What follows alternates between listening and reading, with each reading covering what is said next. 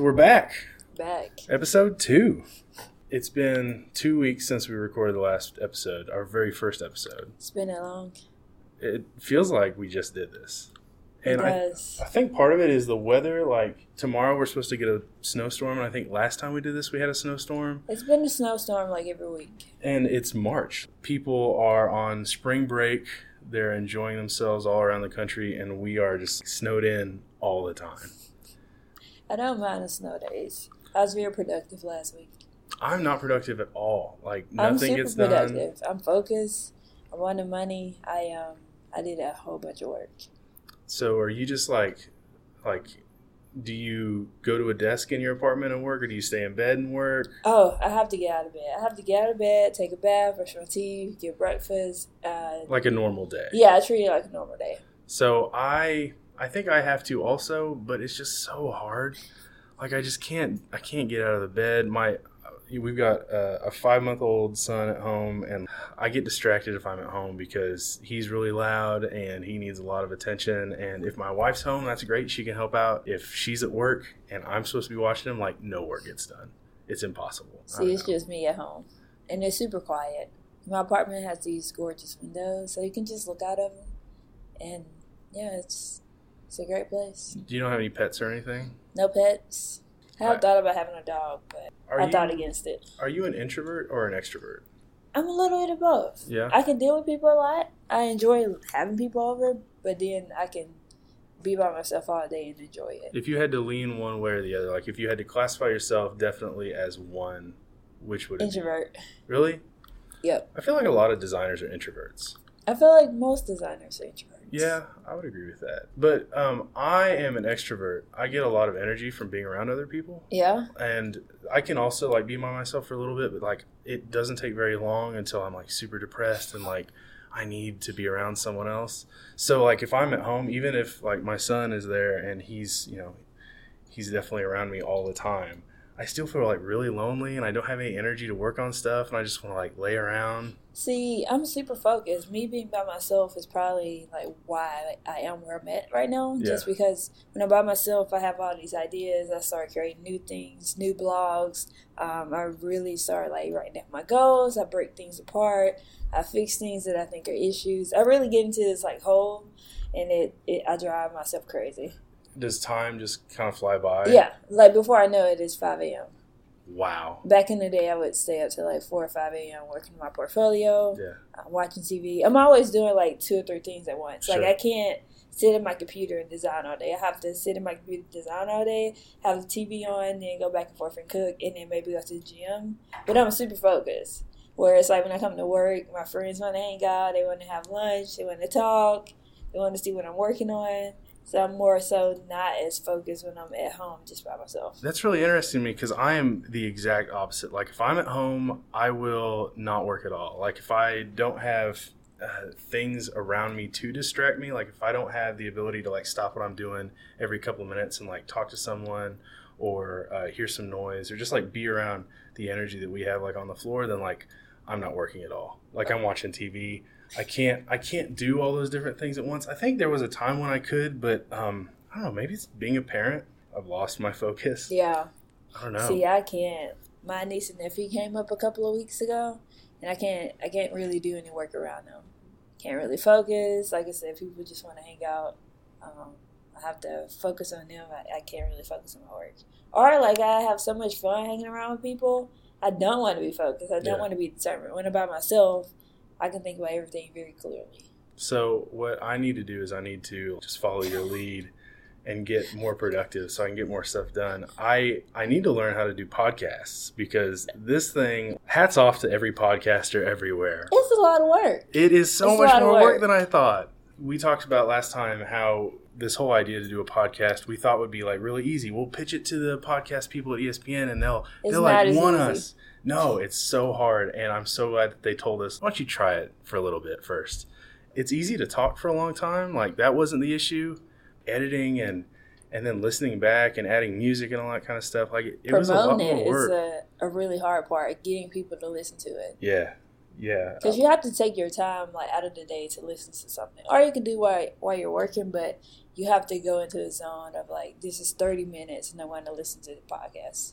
I have to have that segmented time allotted. I need to know that, like, all right, this podcast is going to take X amount of time. I'm going to listen to it from start to finish. Sometimes I can listen to like a few minutes at a time, but like, you know, how to record and like how long to record and how to do this, you know, conversational type of thing. Like, it's, it's a lot more work than I thought. It is. So props to everybody that does a podcast. Also, we were both talking about this the other day. Like, we we learn things about each other or about ourselves that we don't really like very much. Like, I say the word like a lot. I did not realize I did that until I listened back and was editing that thing. And man, like, We're gonna call this episode "Like, Like, Like." that's all I said the whole time. It was infuriating. But whenever you're talking, I feel like using "like" is almost like a um, in a sense, It is, and but if, you don't hear it until you hear it again. And now that I'm thinking about it, like my cadence, the how I speak is going to be so messed up because I'm going to stop myself from saying like over and over again. Which makes you appreciate like TV anchors. Oh yeah. Now I notice that kind of junk. Like the next day I was watching SportsCenter, I thought, "Man, these these guys are great." They do it great. Stephen is a really good one. There's We're also a couple of podcasts that have really good, really good people. Um, I'm sure you never heard this one before, but it's the New York Times. It's called Still Processing. It's two culture writers, and they talk about culture, no sports really, but movies. They talked about the Grammys. They talked about Atlanta. They talked about A Wrinkle in Time and how it wasn't a great movie, Oh no. which I was kind of sad about because I want to see it. Is that Maybe a I'll Disney see if I see movie? it. Yeah. It's So- the Ava DuVernay movie. The one with like Chris Pine and uh, It has Oprah in it. Oprah's in it, and Oprah, Reese. Reese Witherspoon and uh, Mindy Kaling. Yeah. Did you ever read the Wrinkle in Time books? I never heard of it before. when I was in like I don't know fourth or fifth grade, maybe my mom got me like the set, and she's like, "Read these books." I Isn't remember. it for girls? I probably I don't know. She was like, "I like this book. You should read it." And so I read the first one, and I didn't understand it. Like it was super confusing for like a fifth grader. So I I remember having them on my shelf all through high school and never reading any of them. So I see the movie comes out. And I'm like, I don't know, like bad See, first impression. That's what they said. They said it was very complicated. It wasn't fun. And people have been talking about Coco, the Disney movie, Yeah, and how like that's a great movie and how it's fun. And a lot of my friends said it made them cry. So they were like, A Wrinkle in Time versus Coco is a big difference because Coco is made for a younger audience, but an older audience can also receive it. Mhm. and it has more connection to both where Wrinkle in Time seems very like scientific in a sense, almost as if like if you don't know about science, you don't really have any interest in the movie. That's interesting. I know that they made like a TV movie about it years ago, and my mom was like, "You should watch this." Remember the book she really liked? No, mom, Yeah, I don't, and I will not watch it. So this is our second episode. Um, thanks for uh, listening. Thanks for supporting us. We've got a lot of people giving us really great feedback and being super nice and, and encouraging, and that's awesome. Uh, we need help shaping this thing. We need people to give us their opinions and and help us kind of figure out what exactly we want to talk about and how deep into the process we want to get. tell us how we're doing good and how we're doing bad. Because I feel like when people tell us the problems or issues, or if there's something you want to know, you have questions, hit us up. Uh, let us know, and we'll try to answer those. And the better, the better podcast will get. Speaking of that first episode, we had homework to do, We did. and I did my homework. Did you do your homework? I did. I saw a jacket. So And you know what? I saw that jacket, but I didn't see the jacket until you told me to see the jacket. Like I saw it on. So you um, remembered it once you saw it. You're Yeah. like, yes, I did see. It. I this." remembered it. It's almost like you see something, but you don't really pay attention to it. So I saw it, but I saw it. Good. Saw it. I watched the uh, emoji video for Stir Fry by Migos, which was awesome. Like, I want to get an iPhone 10 now so I can do like the Animoji stuff. I had an iPhone 10 for three months and did not know that I could do that until I saw the video. So now are you doing it like all the time? I started doing it the first day the video came out, and then I stopped. Really? So Yeah. maybe I don't want an iPhone 10. Maybe I just want to borrow yours and, and do it once and I'll be done. It's like back in the day, you know how they had touch phones, but they weren't really like usable. So they had like touch screens where they broke a lot. That's kind of how the face thing is. It's a cool functionality, but it doesn't work perfectly, or you don't need it all the time. Like we're still on the front end of this Yeah. technology, and, And I'm a lazy user, so if I don't need it, I'm not gonna do it. so as soon as I watched that video, though, like all of those other YouTube videos, like you might also like, you know, and it showed me all of the Migos stuff that they did with the food company, and like they they made stir fry and stuff Yeah. like that, and then they had a documentary of like behind the scenes. That was really cool. I actually haven't seen those. It was really fun. I've seen a maybe Food Network commercial Yeah. where stir fry, but I haven't seen the documentary. It's one of those uh, over the top where you watch them make food, and you see it on Facebook all the time. You know what I'm talking about? They- they dump all the ingredients, and they did one of those. It's really cool. I'm gonna have to watch it. Yeah. They so also have a new video out with Drake, "Walking Like I Talk It." I have You seen gotta that. check that one out. You seen that? I've seen it already. Ah, so I haven't seen it. is so People if that was to be my homework. about it. Uh, so I watched it, and I I mean I didn't love the song, but the video was really great. I didn't like the song until I started listening to it over and over again.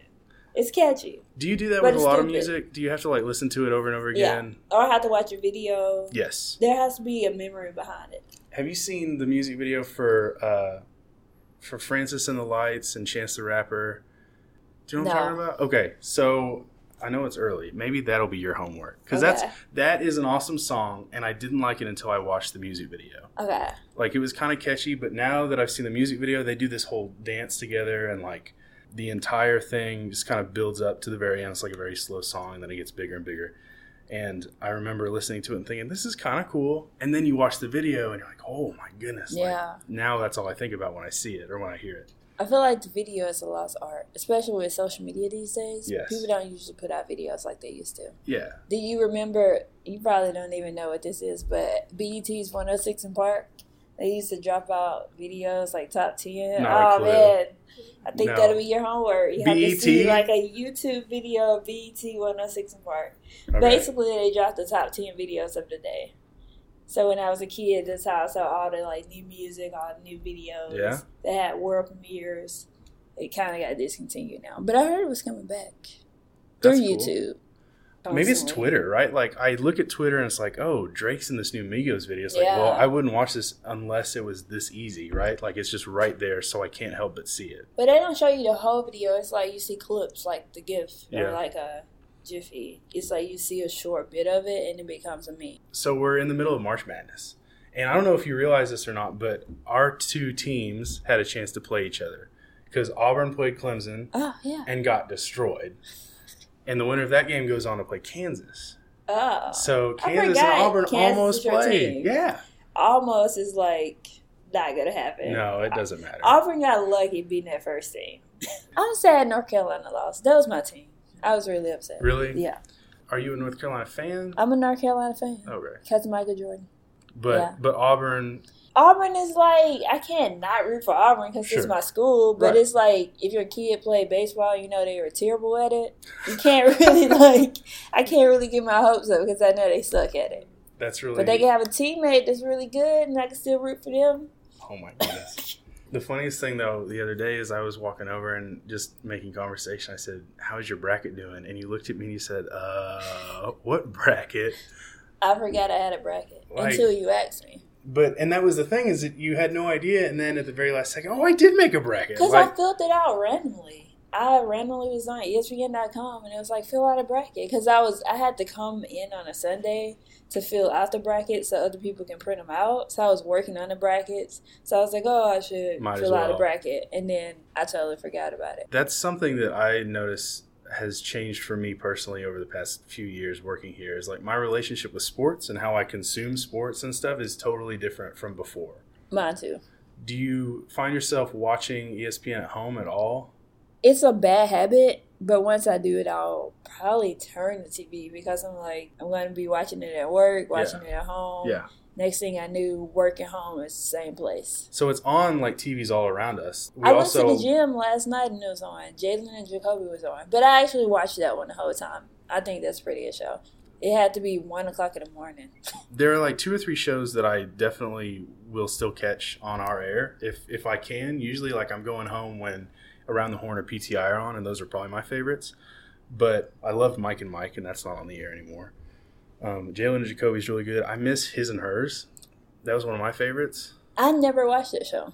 Really? I never knew about Michael and Jemele until they got to SC6. Really? And I started watching that one the last days. I'm surprised because they're right below us. Like his and hers were filmed like yeah.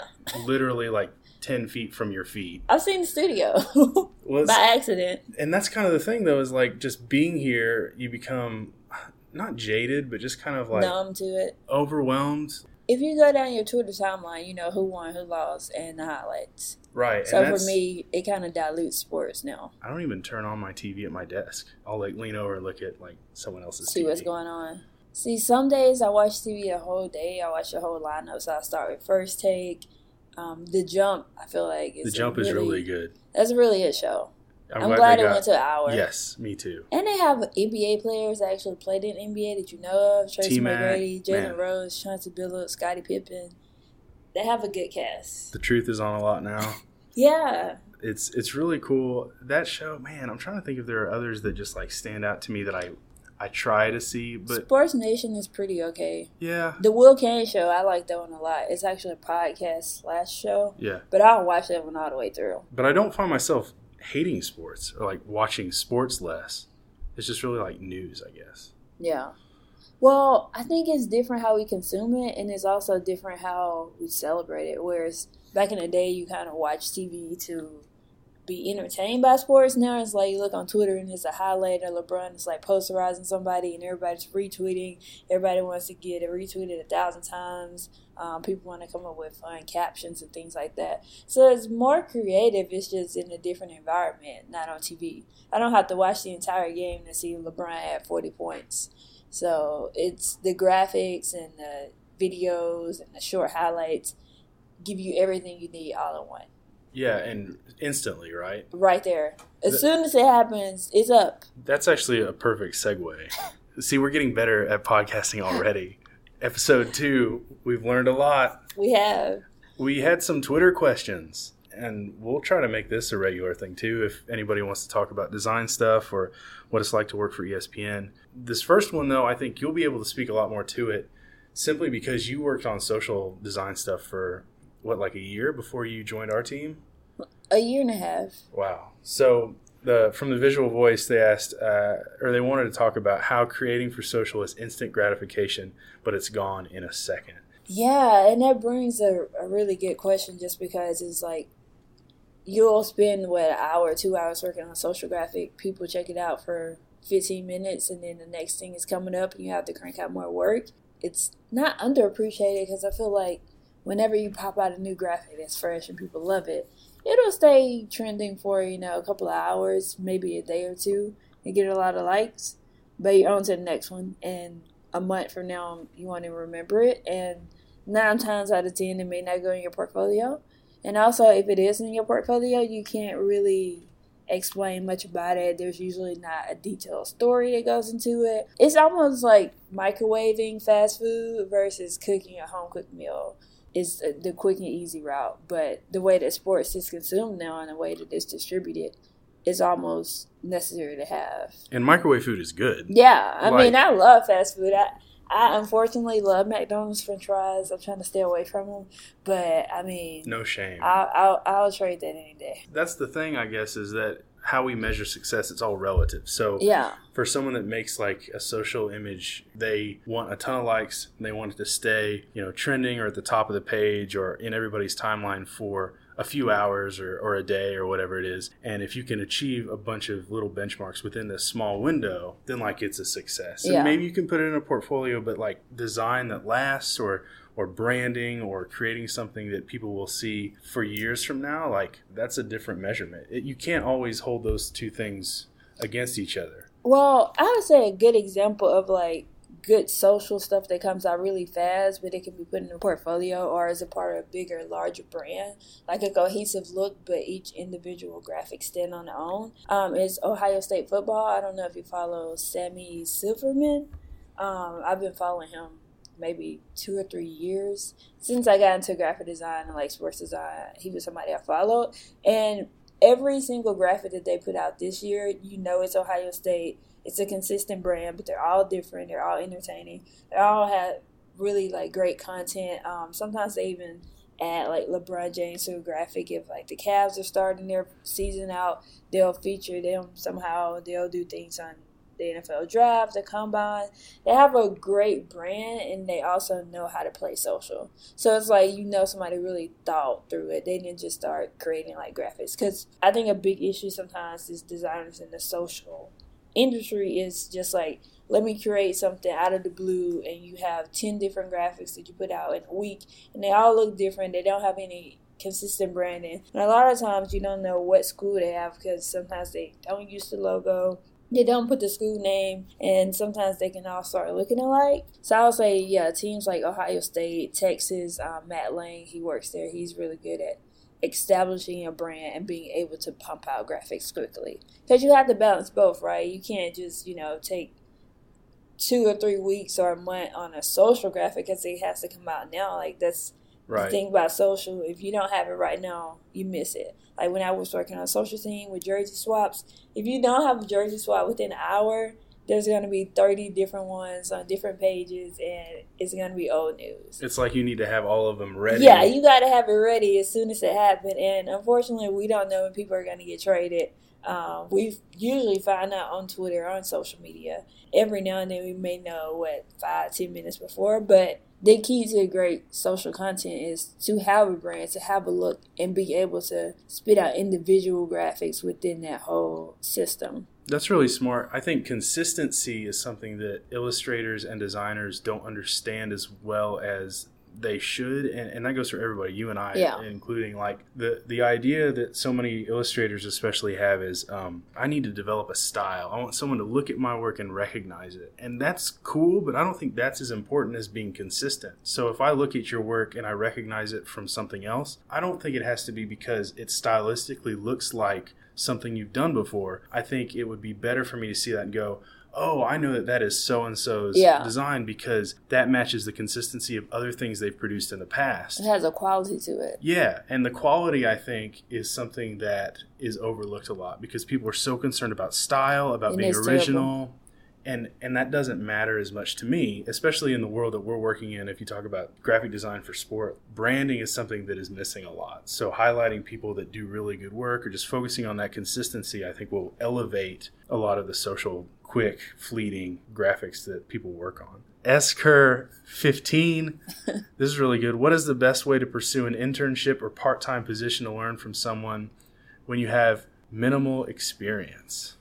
That's a good question. And I have two answers to that in a sense. Okay. Because the first thing I would say is I know in school they have you doing a lot of different projects, and sometimes the school work doesn't really resonate to the real world work. So, whenever people are looking at your portfolio, you have a bunch of fake school projects Right. it doesn't necessarily help you get a job. But then on the other hand, a lot of times people say do spec work or say I want to work for ESPN or I want to work for Nike. You can create your own projects, like what's it called? Um, not personal work, but Like- it's uh like a personal project? yeah, but it's like a personal project that you're happy about. Um, Okay. Dang, I forgot Like the a name of it. okay, like a portfolio piece? Yeah. So say you want to work for Nike, you have a portfolio piece that's just centered on what you think Nike would want to have. Yeah. And a lot of times I've seen a lot of designers that they've had excellent work and it wasn't for a company, but it looked very professional. It had quality, it had a whole system to it, it had a branding to it, it had a concept to it. Sometimes those things are better than real work you've done. Like say I've done work on a social team, but some of those designs were super quick and super fast and not necessarily the quality of what I would put in my portfolio. The idea of building something that you would want to work on for money somewhere else. Yeah. I think spec work is the worst, right? But doing something on your own, pretending that you are your own client and building something like that's not the same Passion as project. That's the word I was looking for. Passion project. It took me 15 minutes to figure it out. A passion project. Because for designers, the number one thing that drives me is my passion about it. Yes. So something I may get from work, something somebody may want to open up a chicken factory and make you know make a logo for it. That isn't something I'm necessarily going to be passionate about. But if it's a project that I thought of myself, I thought of the concept, and I really put my heart and soul into it, a lot of the times those come out better than other things. yes. So I would say passion projects are a good way to get started if nobody else is going to pay you to do things that are great. Yeah, some of the best design advice I've ever seen, either given at like design conferences and talks, or or just like from personal acquaintances that are, you know, designers that I respect. It's do the type of work that you want to do for a living. Or you know how they say, dress for the job you want, not the job you got. Exactly. So that is my advice in a nutshell. Are you doing a lot of chicken company logos? I actually I've done like not a chicken company, but a chicken uh, food truck logo. really? It was probably one of my favorite things I've done too, because it was a fun project. It was a free project because it was for my family, but I had a lot of fun. And also with passion projects or probably lower budget projects, there's not a lot of cooks in the kitchen, so there's not somebody The stakes aren't as high. That's not in design and don't know about design that's telling you to change this or change that. Or a lot of times clients aren't designers, so they may want to use a font that may be terrible as far as aesthetically. Um, they may want to use bad colors and you don't really have any control over that because they're the client and they're paying. So with a passion project, you can be your art director. So that's part one. So what is the other the other piece of advice? First, identify the company you want to work for. Because if I'm going to apply for ESPN and then I'm going to apply for Popeyes, those are going to be two different portfolios because they're two different style of companies, two different aesthetic styles, two different audiences. So identify where you want to work at and then I would say do the passion project. And secondly, use Twitter, use social media, use Behance, get into people's DMs. I got here because I DM'd Neil what 2015 and was like, "Hi, I'm a designer. Here's my portfolio. I would really love to work for ESPN. If you guys ever have an opening, I would love to hear about it." And he emailed me a week later, and that led me to the road to get to where I'm at. So you never know, right? Like it's You not even know. it's not even like uh, putting yourself out there for the sake of putting yourself out there.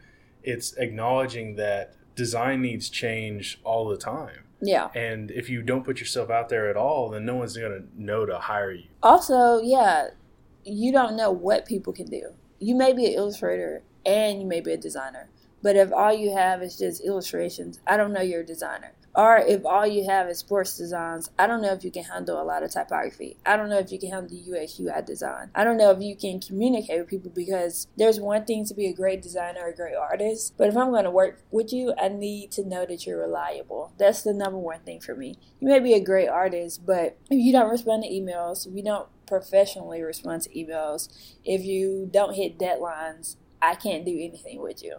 That ruins the whole work relationship.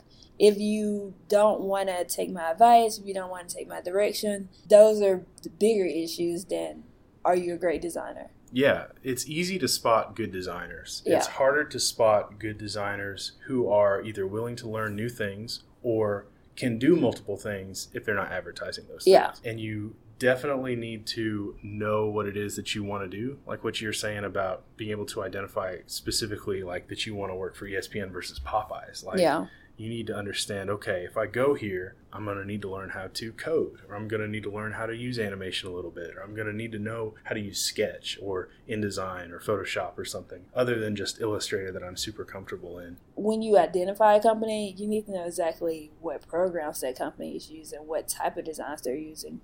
If you're only using Photoshop, you don't know how to use InDesign, you don't really know about fonts, you don't know spacing, you don't know kerning.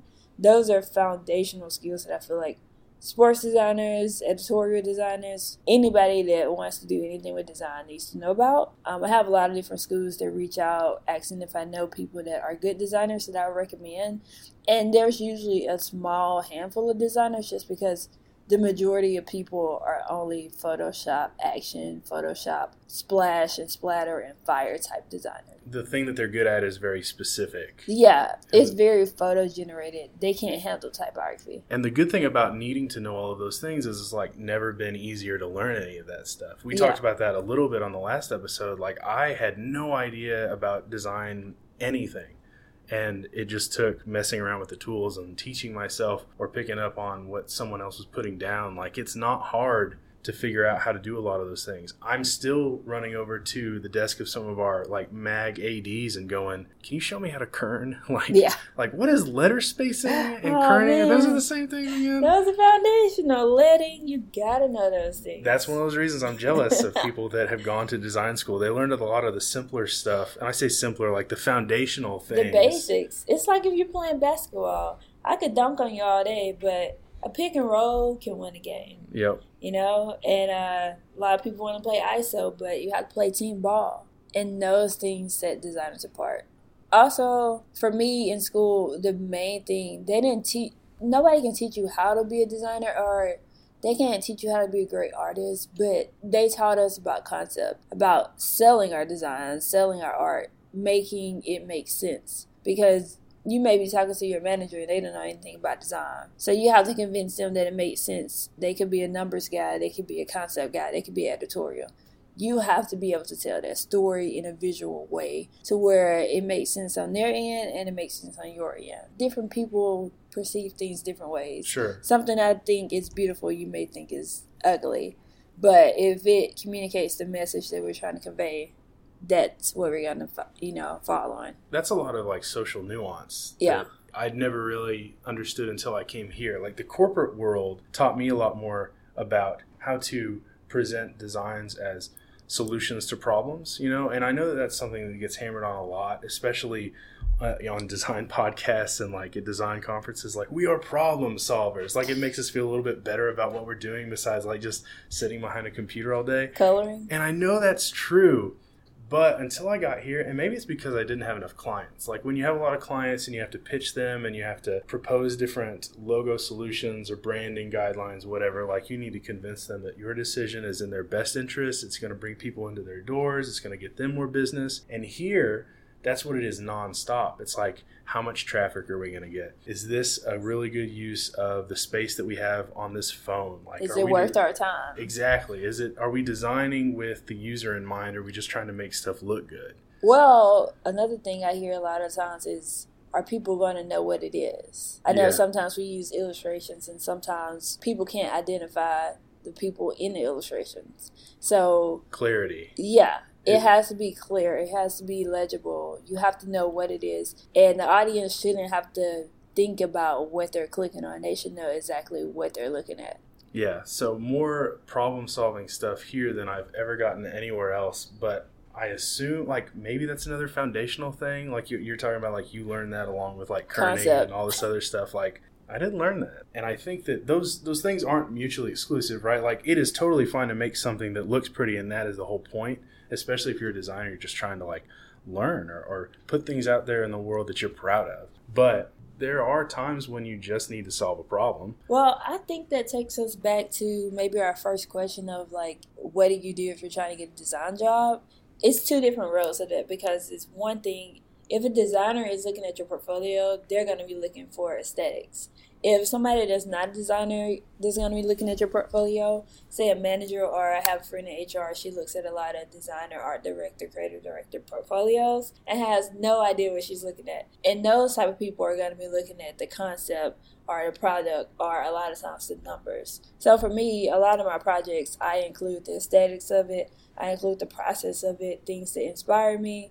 So maybe if I looked at other designs, I'll include those in my portfolio. And then I'll put the numbers of how many likes it got, how many people did it reach, the traffic on it, those type of things, just to bring it full circle. So it's a full package. So each item in my portfolio has start to end of this is what when it came out, this is how it looked, this is how many people it reached, this is how the ice idea came up. And a long time ago, I spoke to a guy from Nike, and he told me that if he sees a portfolio that has six really good designs versus a portfolio that has 20 different designs and five good ones, he's going to go with the six just because quality over quantity in a sense of if you have 20 designs and only five are good, I'm going to think that those five are the only good ones you got. If you show me really, really, a really solid six, I want to think you have more out there. Sometimes designers can oversaturate. You should never put all your designs in your portfolio. You should put your best six that are close to what that company is going to be looking for, and not everything you have because everything you have isn't going to be portfolio worthy. So something else that we wanted to talk about on this episode was portfolios, like something that we look for maybe in designers or illustrators when we hire freelancers to work on stuff here. Uh, just general rules that we've noticed are getting overlooked or misappropriated. The idea that you need to have a portfolio at all, I think, is really important. That a lot of people don't agree with or don't understand. A lot of the design that I like, that I interact with, that I appreciate, is on Instagram, and it's on Twitter, and maybe it's on Dribbble. But I am not going to hire someone if I see a bunch of really cool Instagram posts. Like, I'm going to hire them because I went to their website and I tracked their information down and I could reach out to them, like their professional email address, and strike up that initial contact. Yeah. It's not as simple as just, hey, on Instagram messages, like, are you free this week for a design? Like, that's not the way, like, sometimes it works that way. I would slide into a DM for email. But some designers don't have an email. Like I was working with a designer or an artist, and he had email, but he didn't really use his email. He more so wanted to use like a personal phone. Sure. And for me, that was not the best way of communication. If I send you an email, I would like a reply within an hour or so, especially if I'm on a deadline or things change. Right. So if I'm waiting for you to send me files and I don't hear from you from an email for 24 hours, that for me is a no no. Well, you want to present yourself as a professional. Like whether that is through, you know, DMs or whether it's through your email, whatever it is, like trying to present yourself in the best light possible should be key. It should be super imperative that you are able to present yourself as like a business, not just a person that draws or illustrates or, or animates really well, but as someone that can get the job done right you you give us so much more than just hey i'm a really good designer. We already know that. We saw the feed. You give us a lot more about like yes i am trustworthy. I can get back to you on time. I can hit deadlines. There's a lot of legal issues that people aren't aware of either. Like it's really important for you to have a website to prove that you are a business in a lot of cases. Like some legal teams will look at someone that you're trying to hire from instagram and they'll go like how do we even know that this person exists There are times when those people aren't the people who created the work. Sometimes people create accounts and they're not even an artist. True. And how bad would it be for us to hire somebody who is just through a third party, like grabbing another piece of art and presenting it as their own, even if they could trace over that and give us like true files that we could use? Like, it's really important for us to be able to put, you know, virtually a face with a name. Yeah. So portfolios, I think, are super important. Whether that's your name or your company or your moniker, whatever it is, you should have some place to do business, and that's more, I think, than just like Behance or Dribbble. Yeah. I don't do the Behance thing. I feel like it's oversaturated. A lot of times people just have one or two graphics that they created using their favorite NBA players, and it's hard to get to real people or professionals. Behance is a really great place to present just kind of what you're working on in the moment or like a case study of specific project that you have actually done from start to finish. But it's not a place for you to conduct business. Like you should be able to look at these things and share them with other artists. That's kind of what it's supposed to be, I think, is like a community of artists. There are a ton of awesome stories that I've heard from people that get like dream clients from Behance or from Dribbble or from other places where they can just share their portfolio, even like Instagram and Facebook. But those I think are exceptions to the rule. Don't you want to present yourself as like, you know, a professional? Like Yeah. that's what I think the portfolio does. A, a true website devoted to you and your art and your craft and your business, like that to me is way more moving than like a really cool Behance project. Those are networks for designers. I want to see four or five different things that you could do. And I want to see more than one example of that. Um, I was working on a project where I had an illustrator. He had some really great artwork, but the ones that I love the most, he only had one example of it. And that's hard selling it to your creative director because sometimes people can be a one and done, so they haven't really um, perfected that craft yet. Casting a wider net. Yeah. where you can expose all the different talents that you have and try to get more clients in. That's really important. There's nothing really wrong with presenting yourself as a one trick pony, saying that I'm really good at this, but this is all I really do. Sometimes clients will take a flyer on that. They'll be able to say, I trust you because I love what you've done, or I've developed this relationship with you based off past work. But overwhelmingly, you are limiting yourself.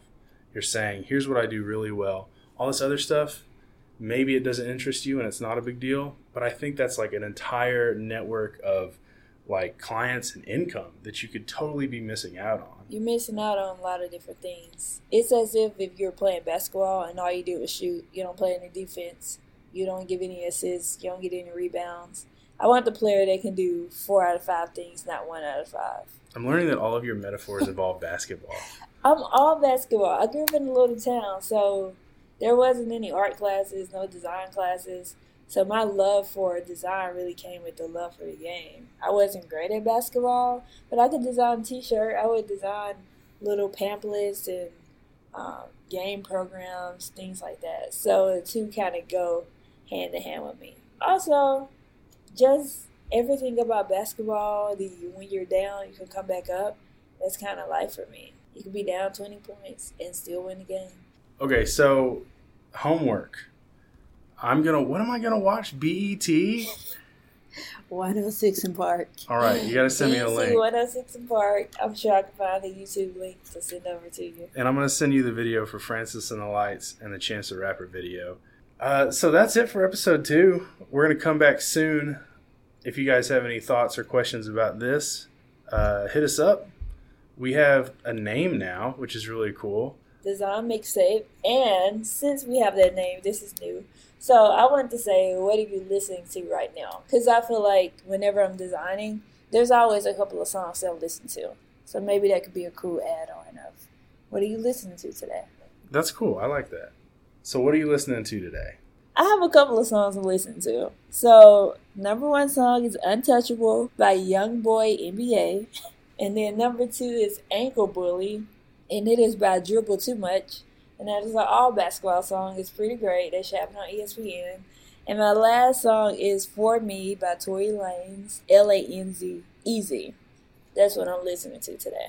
So I am listening to the mixtape Volume 10 by The Hood Internet. Who and what is that? Oh my goodness. this it's an hour long, so I'm not going to give it to you as homework. But I mean, I should probably listen to all the stuff you just said too because I haven't heard of any of that. That was pretty cool. That was a really good idea. It's a good. I think that's a good ending. The, the way we should end it every every week. Yeah.